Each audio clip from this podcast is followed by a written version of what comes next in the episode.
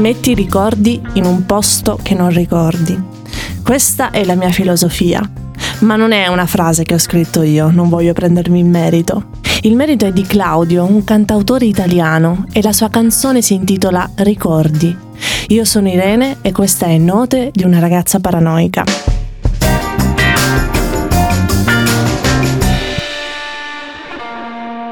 Mi hanno sempre insegnato a dare un giusto valore alle cose, anche alle più insignificanti, come gli scontrini accumulati da spese passate o carte di caramelle appartenenti a un paese lontano, conservate come souvenir del posto visitato, ricordo di una terra straniera. Ho avuto sempre come modello mia nonna, accumulatrice seriale di ricordi incellofanati e racchiusi in grosse scatole di latta, una volta contenitori di biscotti al burro. Non avete idea della cura che impiega nel raccogliere così scrupolosamente ogni cimelio di vita passata. L'attenzione che mette a stendere bene bene gli angoli dei centrini, evitando che si formino le pieghe, per non parlare della meticolosa suddivisione per colore, tessuto e stagione. Gli scrini di mia nonna sono grossi e pesanti bauli di legno e ancora oggi, a distanza di anni, si ricorda perfettamente il contenuto di ognuno e la corrispettiva storia legata a ogni oggetto raccolto.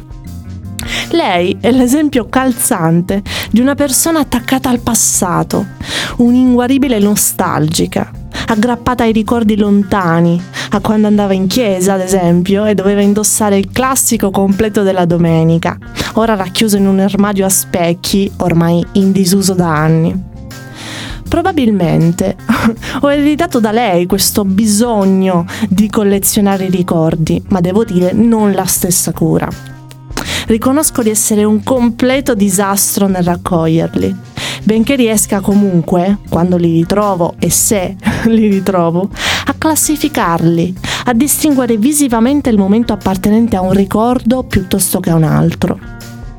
Data la mia ancora troppo breve permanenza sulla Terra e le troppe poche esperienze che ho accumulato, i miei ricordi sono molto, molto ristretti, anche se all'infanzia appartengono una serie di fesserie, le chiamo io, senza un'apparente utilità come la preziosa raccolta dell'album degli amici cucciolotti o ancora il classico diario segreto, no? continuamente sottoposto alla mercé di mia sorella, che si divertiva a prendersi il gioco di una stupida bambina che decapitava i suoi idoli scrivendo accanto frasi d'amore ovviamente non corrisposto.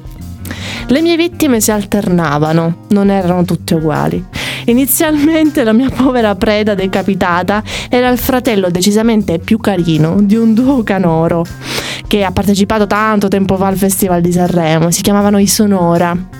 Sono però presto passata all'ossessione per il giovane attore Robert Pattinson nelle vesti del vampiro Edward Cullen, questo vampiro che recitava però male nella saga di Twilight.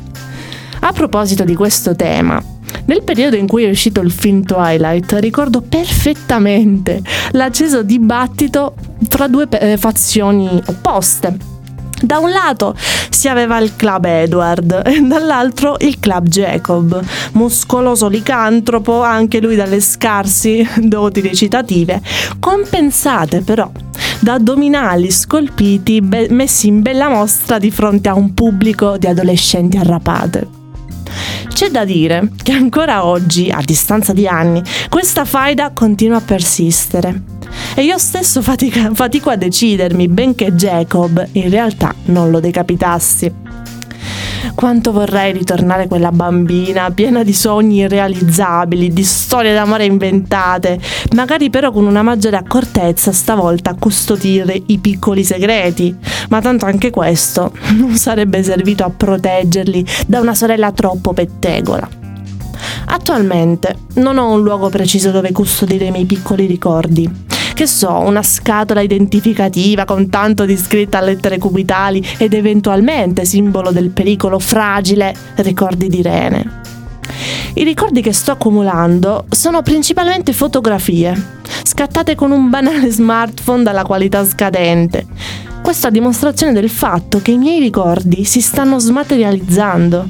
Non ci sono più gli scontrini cartacei da collezionare e i bauli di nonna hanno lasciato il posto a piccole scatoline tecnologiche con la capienza 10-20 volte più grande di vecchi bauli arrugginiti.